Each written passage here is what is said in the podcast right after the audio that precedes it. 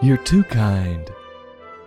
Welcome to another episode of This Goose is Cooked, where we review books intended for our future generations. Today's book, You're My Little Cuddle Bug, by Nicola Edwards, illustrated by Natalie Marshall, published by Silver Dolphin Books. You're My Little Cuddle Bug is an ode to us, the readers, using different types of bugs to describe our affection. Will this be a cute little poem? Or will it bring out my worst fears of bugs? Well, call an exterminator just in case. Grab your books if you got 'em, and let's get cookin'. We start on a hole in the cover of the book, and we see a ladybug through it. When we open the cover, it reads, quote, You're my little ladybug. You brighten up my day. With rosy cheeks, you smile at me and chase any blues away. End quote. Which cheeks? You gotta be specific with that one. Secondly, as far as Ladybug goes, I ain't no lady. And one final thought she probably should have used a different bug. I've never seen a ladybug with a light. Unless you're talking about Herbie Fully Loaded. Not Lindsay Lohan's finest movie. Well, that was a rather confusing way to start the book, but maybe Nicola will get in the groove as we go on. Moving ahead as we see a bee through another hole in the book, she calls us sweet. A nice little double entendre there. By the way, what a great name for a child. Entendre. And if you have twins, you don't need a second name. We turn the page to see that that bee was actually with another bee, and the hole lines up just right to show what we just read on the last page.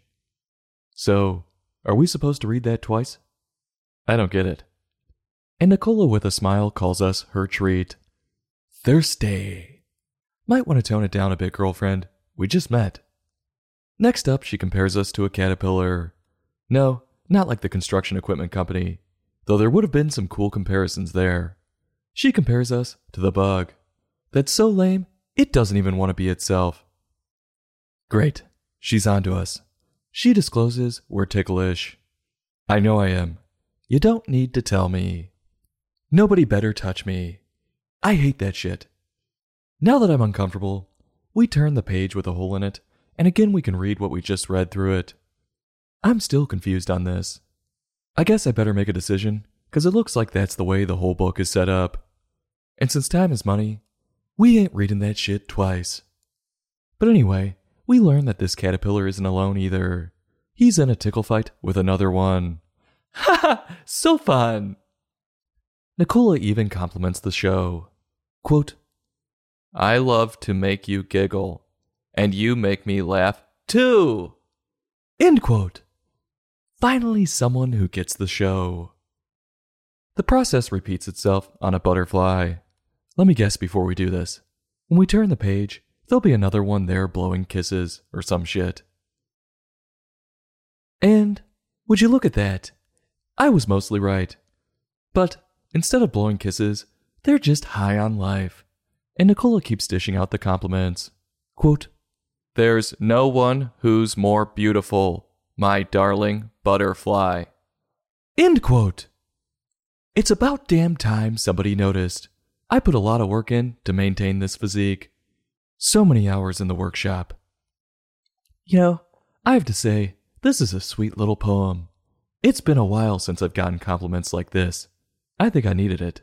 Because if I had to hear another person say, Don't quit your day job.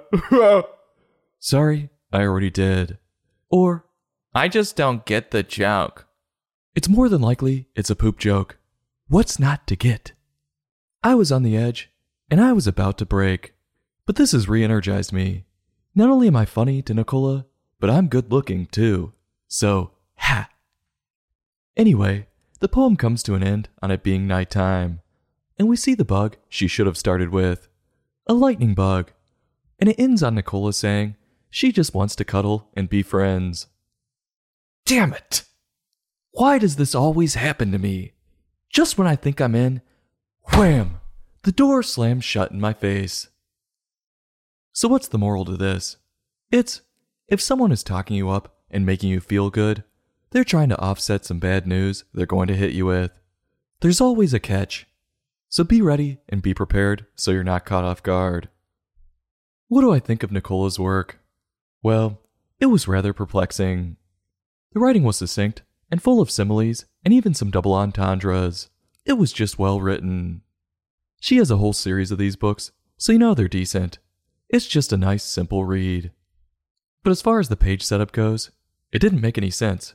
The holes in the pages weren't necessary at all. There wasn't any surprises or anything.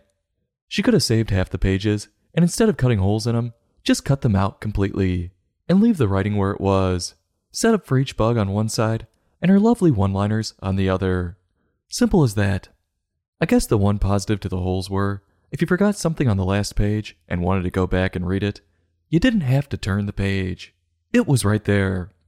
As for Natalie's pictures, she chose soft and inviting colors and depicted each bug with big bright eyes. No, not disturbing bug eyes, just cute cartoon eyes, which made the whole book very inviting. Well, if you want to let someone down easy, get them this book.